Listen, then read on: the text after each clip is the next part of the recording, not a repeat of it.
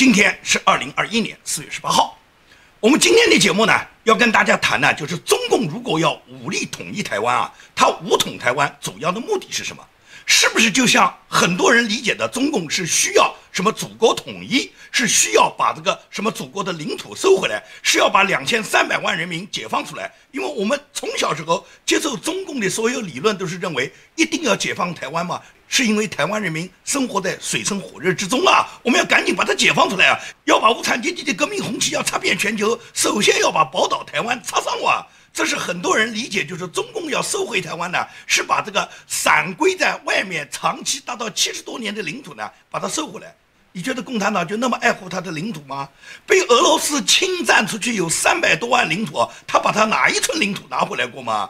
你从来没看到中共他曾经为收回他自己丢失的领土，他做过一分努力。只看到他大量的出卖祖国的领土，他那么在乎台湾那点领土拿回来吗？他既不是为了把台湾的领土拿回来，也不是为了台湾那两千三百万人，因为在中共眼里面，韭菜有的是，十四亿人在他手上，他是举镰刀的。我昨天的节目里面就说，那个手拿镰刀的人，看哪都是韭菜，在哪都可以割。他在中国已经有十四亿韭菜，可以讲割不完。他并不在乎台湾的两千三百万人。那么既不在乎这点领土，又不在乎这两千三百万人，他究竟他要在乎什么呢？我告诉你讲，中共收回台湾最主要是两大目的。第一大目的是基于台湾的芯片，也就是中共他打台湾，他本来他没有那么迫切，现在不断的军机扰台，然后他不断的做各种武力统一台湾的准备，就是他希望突然有一天能够侵占台湾，霸占台湾的台积电，霸占台湾的芯片。因为芯片对于中共来讲的话，是属于中共现在马上就要断掉的那点口粮，没这个粮食，中共活不下去。所以中共他打台湾一个很重要的目的，就是想霸占台湾的芯片，这是中共第一个想法。第二个想法当然是打爱国牌了，也就是为了粉红了，为了刺激中国新一代的义和团，刺激这些红卫兵、这些小粉红，给他们加爱国的油，然后让这些人为习近平去占领全世界，去搞什么人类命运共同体，让这些人当炮灰哇，也就是把这个爱国精神调动起来，把全民变成像文革时期的全国都是那种神经病。中共呢就是要做这件事，所以打台湾它根本的目的，我觉得一为芯片，二为粉红。那么为什么要这么去说呢？也就是我在昨天节目里面已经谈到了日美首脑会谈，这次日美首脑会谈发表了一个美日首脑联合声明，这个声明中破天荒的五十多年来第一次提到了台湾，也就是过去啊，自从中美建交以后，中美所谓三个联合公报，也就是中共呢给美国首先是划定了一个政治上的红线，这条红线呢对美国画的。那么当然就是对全世界化的，也就是自从跟美国达成了这个红线以后，全世界的国家基本上都是按照这条红线来执行的。也就是任何时候，任何一个跟中国有外交关系的国家是不能提台湾的，是不能跟台湾发展官方关系的。对台湾的问题，任何时候都要考虑到中共的情绪。所以说，几十年来，基本上来讲，其他国家，尤其是美国跟中国，一直是恪守着这条红线的。但是这条红线呢，是在呢川普总统执政的时候被撞破了。那么这次日美首脑会谈呢？你看似拜登呢，他在讨论台湾问题上，跟日本首相呢，他们在共同维护台湾、保护台湾这个立场上，你看似他好像是执行了川普的路线。那么很多人都认为，这是不是就说日美首脑已经确定了要保护台湾了？昨天呢，就已经有台湾朋友呢给我发了邮件，就是问我，你建明老师，你过去是判断拜登如果上台的话，那么最终中共是会武统台湾，而且武统台湾期间。拜登是不会派一兵一卒的，你过去一直是这样的看法，但是现在你又说日美首脑要保护台湾，那么究竟美国是要保护台湾呢，还是要放弃台湾呢？我看到网友这封信呢，也是很多朋友呢在网络上面给我留言的一个共同的观点，我呢也在这呢公开的表达我自己的观点，也就是我一直认为，如果是拜登执政，中共会利用拜登执政这个空档期，利用拜登根本不敢出动美军。来跟共军对抗，来维护国军，跟国军一起去反抗共军，帮助国军守护台湾。我认为拜登绝对不会的，因为拜登不会这样做，美军不会出兵，所以说习近平就可能是冒险，习近平就可能冒险去武力攻占台湾。中共一直是有这么一个预案，这个观点我没有改变过。那么李建明持这个观点，那么拜登和菅义伟见面，在日美首脑他们这个声明会谈里面又明确又说要保护台湾，那又怎么去解释呢？我可以这样讲，也就是拜登讲的话呢，你一定呢要不要听他怎么去说，一定要看他怎么去做。如果你认为拜登讲的话就一定是事实，就一定会这样做，那你就大错特错了。也就是在保护台湾还是不保护台湾，还是放弃台湾的这个立场上，你一定要看美国是哪一个人在当政，美国是哪个政党在执政，也就是川普总统和蓬佩奥。在他们的这个任期内，在川普担任总统，在蓬佩奥担任国务卿的时候，那肯定美国的政策是保护台湾的，也就是绝对不会让中共他在台湾的问题上面可以敢任何时候中共敢冒天下之大不韪，也就是对台湾进行武力统一，美军是绝对会协同作战，绝对不会允许共军的可以把导弹打到台湾，然后他去什么武力统一台湾，也就是川普和蓬佩奥在他们这个任期，那中共要做这种想法，那是完全不可能的。但是拜登的任期就不好说了。民主党执政，民主党早就可以讲，他们有放弃台湾的想法。当年奥巴马执政的时候，希拉里是奥巴马的国务卿，希拉里就曾经在他的电邮里面暴露出，针对台湾里面，他曾经有过国务院里面一个重要的一个讨论议案。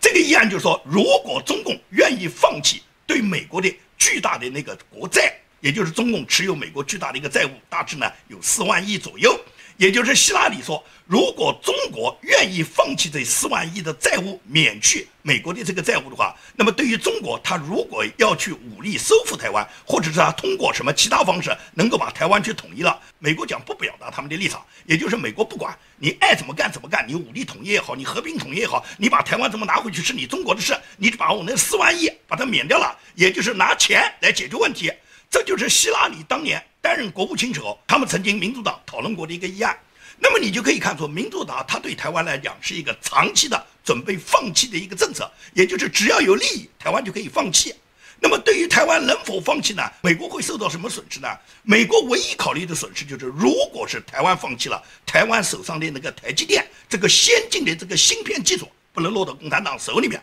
因此来讲的话呢，这是美国呢就考虑过。要把台积电呢，要引到美国来，把台积电的生产和它的技术能力呢，把它放到美国来。也就是，如果中共你有一天你占领了台湾，你也拿不走台积电的技术，这是美国的一个考虑。那么，美国的这个考虑和中共的考虑是不是一致的呢？我告诉大家，完全是一致的。也就是美国的情报专家完全研判出来，中共如果要攻打台湾，那么迫切的要收回台湾，不是在乎台湾那个宝岛的土地，也不在乎你台湾那两千三百万人民，因为中共不缺这点人，中共觊觎的是台湾的芯片，因为中共的芯片，自从美国对中共断供，也就是美国以及全球所有芯片技术对中共限制以后，中共现在他获得芯片的机会就越来越少了。他获得的那点芯片，要维持他自己的国防和他的维稳系统，已经完全是捉襟见肘，他根本就供应不上。由于在芯片技术上，即使是海外供应给中国的芯片技术，也是比较落后的技术，最先进的芯片是不会给你中共的。中共拿不到先进的芯片，中共的国防、中共的军事、中共的维稳系统、中共的监控系统，现在都受到很大的影响。也就是他不能够发挥中共所想达到的那种能对人民监控，能对海外武力炫耀。最终按照习近平讲，他要搞人类命运共同体，他可以称霸全世界，他达不到这个要求，技术上跟不上，也就是重要的物资中共拿不到，而中共自己研发呢，他没这个能力。他们搞了几十年，除了被中国那些到海外的科学家回头来骗他们，来套取国家的各种经费，他们研制的芯片完全都是假的，没有一片芯片在中国能造出来。华为付了那么大的代价，华为花了那么多钱，最终华为它造出来的芯片跟砖头一样大。所以说呢，根本就没有办法去解决芯片技术。中共自己没有办法造，但中共可以去抢啊。中共他自己造不出来，但是我可以抢。他知道台湾台积电的芯片技术非常强大。如果说我们把台湾台积电的芯片把它抢过来，把整个这个工厂、把它的制造基础、它的人才，我们全部控制住，最终台积电生产的所有的芯片为我们服务，那我们不就是世界上很强大的了吗？那么台积电的芯片抢过来，是不是就能解决问题？台积电的技术是不是就是全球在芯片技术上里面最领先的呢？那么我们首先就跟大家来介绍一下台积电它的芯片技术达到什么程度。我们先给大家简单的介绍一组数据，也就是台积电啊，它在美国亚利桑那州它的新厂房呢，在今年就已经动工了。那么今年动工以后，它预计呢是在二零二四年可以投入呢五纳米的制程量产。初期的月产量呢是每个月呢有两万片，总的产量呢可以每个月呢达到十万片以上。预计呢就是台积电在美国呢会成为美国产量最大、最先进技术的非美系的半导体的厂房，它完全是可以超过韩国三星这种竞争对手。那么根据台湾工程院的总监叫杨瑞麟，他的介绍呢就是虽然呢台积电在美国建厂。但是台积电掌握的先进的这个芯片技术呢，仍然是要保持在台湾的，就不敢全拿到美国去。台积电目前已经能够量产五纳米的晶圆，而且它这个产能呢还能提高，以满足呢客户不断的需求。目前台积电计划是在二零二一年将上半年的这个产量呢提升到每个月呢十点五万晶圆，并计划在下半年呢进一步扩大它的加工能力，这个加工能力能扩大到十二万片。到二零二四年，台积电生产的五纳米制程呢，将会达到什么？达到每个月都可以达到十六万片，也就是它的产量是绝对有保证的。那么也就是说，台积电一边在生产五纳米晶圆的这个芯片，同时呢，它在今年就开始开发三纳米的晶圆。这个三纳米的晶圆呢，它要把它的产量呢，能提高到呢每个月的产量能达到三万片。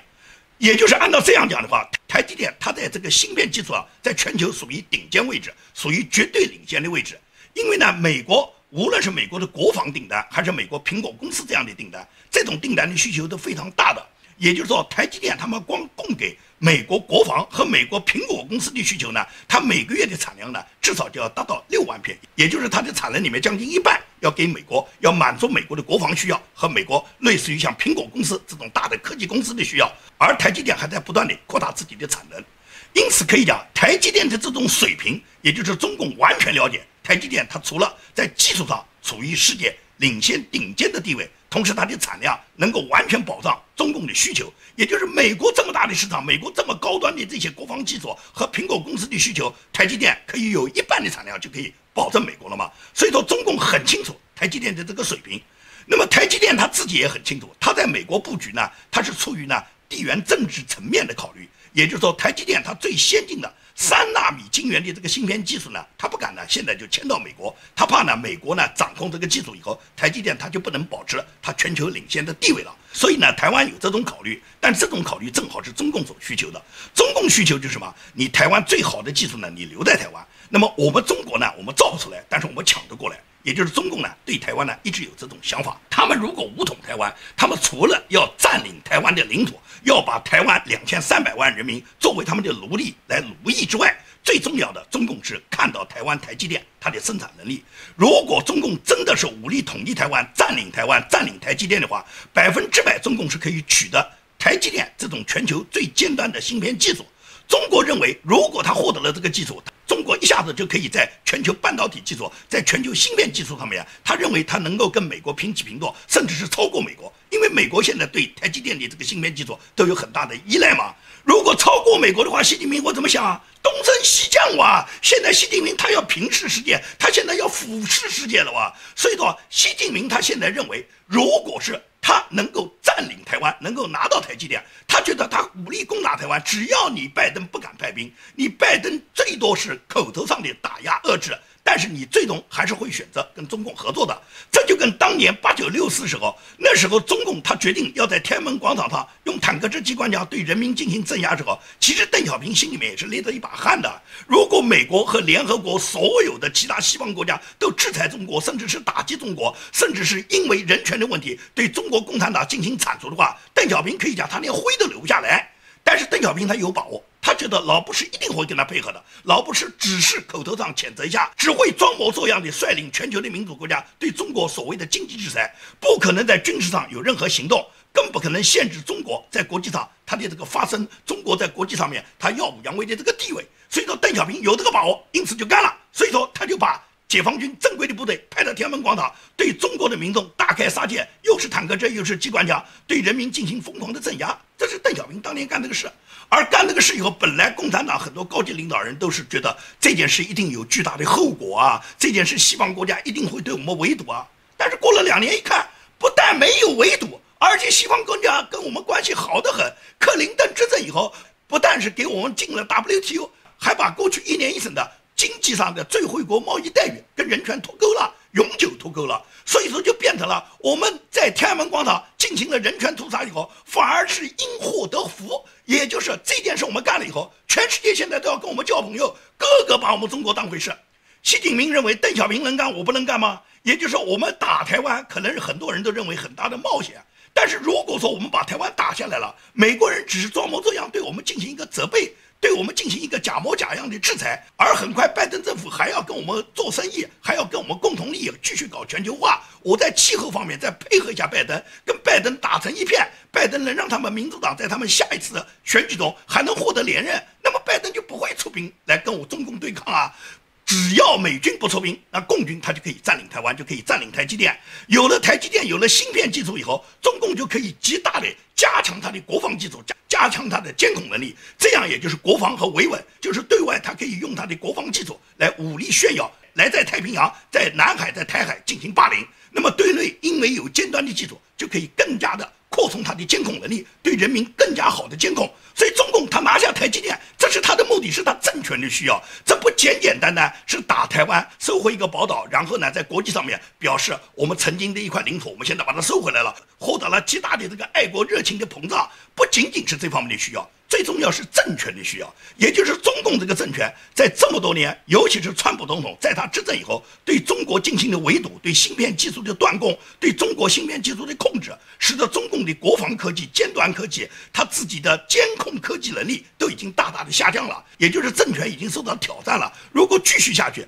中国始终得不到先进的技术，而美国和其他西方国家，他们在这方面技术方面不断的进步以后，最终中共用淘汰的技术是没办法去跟美。国跟西方其他国家进行任何竞争的，包括它的监控设备，在网络上面有更新的技术出来，很可能它原来现在有的这些监控技术可能也落后，或者是甚至因为得不到最优秀的芯片，没有办法更新换代，它很多这些监控的这些设备监控的能力最终大大下降，甚至是基本上就成了摆设。也就是中共是政权的需要啊。他打台湾是他自己维护政权的需要，是拿到芯片，拿到敌人的弹药库，用敌人的弹药来装备我们以后，我们才可以拿这个弹药去攻打全世界的敌人啊！所以说，共军已经把拿下台积电作为他们补充他们自己口粮、补充他们弹药，拿这个口粮和弹药，除了保证自己生存，还可以进攻全世界最重要的需要时候，你觉得习近平他会放弃武力统一台湾吗？所以说，统一台湾对于中共来讲的话，最重要。他自己现在已经意识到是拿下台积电，那么这个问题美国是怎么看的呢？可以讲，美国的军事专家们早就看到中共这方面的狼子野心，早就识破了中共他真正要武力台湾，他真正的目的。美国国防部的前副部长叫鲍勃沃克就说，如果中国大陆收复台湾，对美国来讲不是一个竞争的问题，而是美国从现在从半导体和芯片技术领先中国大陆两代人的这个距离，变成我们落后了两代人的差距。这是美国国防部前副部长，他本人对这个半导体和芯片技术，对这个问题掌控在中共手上，还是掌控在台湾、掌控在美国手上，两者之间的差距，他做出了明确的判断。美国的专家是这么判断的，而中国的专家是怎么判断的？中国的专家判断完全是什么？他认为美国现在想把台积电安排到美国来制造半厂。也就是在亚利桑那州台积电投入的这个工厂，今年已经动工了嘛？也就是中国的专家根据美国安排台积电到美国投资半厂这个事啊，他们就判断什么？就说台湾一旦被中共武力统一啊，也就是美国人不会管台湾的，他们急于把台湾他这个台积电这个优秀的技术呢转移到美国呢，主要是不愿意把台湾这个高精尖的技术呢留给中共。他们现在未雨绸缪，只是转移台湾的台积电技术，不愿意把台湾的芯片技术呢被中共万一武统以后呢被中共霸占，先把这个技术转移走。也就是美国已经做好了要放弃台湾，不准备管台湾。也就是美国没有考虑过要守护台湾。也就是你担心台湾这个技术如果是不落到中共手上，按正常的来讲，应当保护台湾，不让中共武统台湾。中共没有霸占台湾的可能，那这个技术就不可能落在中共手上嘛。但是现在急于把台湾的技术转移到亚利桑那州，转移到美国本土去，这个计划的安排的本身就说明一个现实嘛，就是拜登政府准备放弃台湾的。这是中共专家给习近平灌的迷魂汤，给习近平提供的报告，让习近平呢就是膨胀的不得了，觉得你看美国已经放弃台湾了，他们只是把台湾一部分技术转移走啊，这就跟当年蒋介石撤退到台湾的时候，蒋介石急于把黄金，把大量的这些武器、黄金和。故宫里面一些宝物，把它运到台湾，就是放弃大陆了嘛？所以当年民国政府就是这样放弃大陆的。美国现在也是这么放弃台湾的。美国只是想把台湾这个芯片制造的产能和它芯片制造的技术，把它转移到美国去，根本没有打算大规模的阻止中国收复台湾。所以说呢，中共专家给习近平这个报告呢，就刺激了习近平，他更加的野心膨胀了哇。也就是他们认为，美国现在只是谋求把台湾这个芯片技术不留给中共，而根本不在乎台湾岛两千三百万人是不是成为中共的奴隶。因此，中共就认为，根据台积电现在在美国办厂，美国。极力欢迎台积电把技术留在美国，这个思路就认为美国是准备放弃台湾了。因为中共他之所以做出这个判断，他也是根据美国一些重要的公司、重要的这个产业委员会提供一些报告。根据路透社的报道，美国国家人工智能安全委员会在今年三月一号呢，就发布了一个长达七百多页的报告，他建议美国国会呢要限制中国采购制造先进计算机芯片的设备。这类芯片呢，正在被中共它用于呢人脸识别等监控技术，也用于中共的国防尖端技术。因为中国呢，它需要很多芯片制造设备，而这些芯片制造设备呢，大部分来自于美国的公司。而美国的这些公司呢，在川普总统执政的时候，很多美国这些公司呢，对中国呢都做了出口限制。但是全球化推行了三十年，尤其是中国自从加入 WTO 以后。很多关键的技术呢，不全部在美国，也就是全球化嘛，很多其他国家也有这个基础生产嘛。中国除了在美国可以取得这种关键的芯片制造设备，中国也可以从日本的尼康公司、荷兰的阿斯麦控股公司也可以取得。所以说，美国国家人工智能委员会呢，他在报告里面就建议美国国家政府啊，一定要规范这个相应的盟国，这些国家要一起跟美国制定共同的对中国芯片制造设备出口许可的政策。否则，中共就会钻空的，在你美国拿不到，可以通过日本拿，可以通过荷兰拿。而且，对于台积电的技术，中共它绝不简简单单是对台积电技术挖他一点人才到中国去制造什么芯片。因为中共它目前从它的生产能力、研发能力，它都制造不出芯片来。它最终就是想直接霸占人家台积电嘛。因为中国半导体行业，它比美国现在至少落后了有两代人。但是台湾和韩国目前的水平是属于全球领先水平的。那么中共对韩国只是施压，希望韩国能卖给他一点。那么对台湾，他就可以采取武力统一了。所以说，这是中共呢，他有可能去攻占台湾、武力统一台湾，他最重要的一个动因，也就是他占领台积电，是他政权维护的保证，是他对全球可以军事扩张、对国内进行维稳、进行高压维稳一个重要的政权保证。所以说。他攻占台湾已经不简简单单让人们认为他是一个激发所谓民族自尊心的问题了。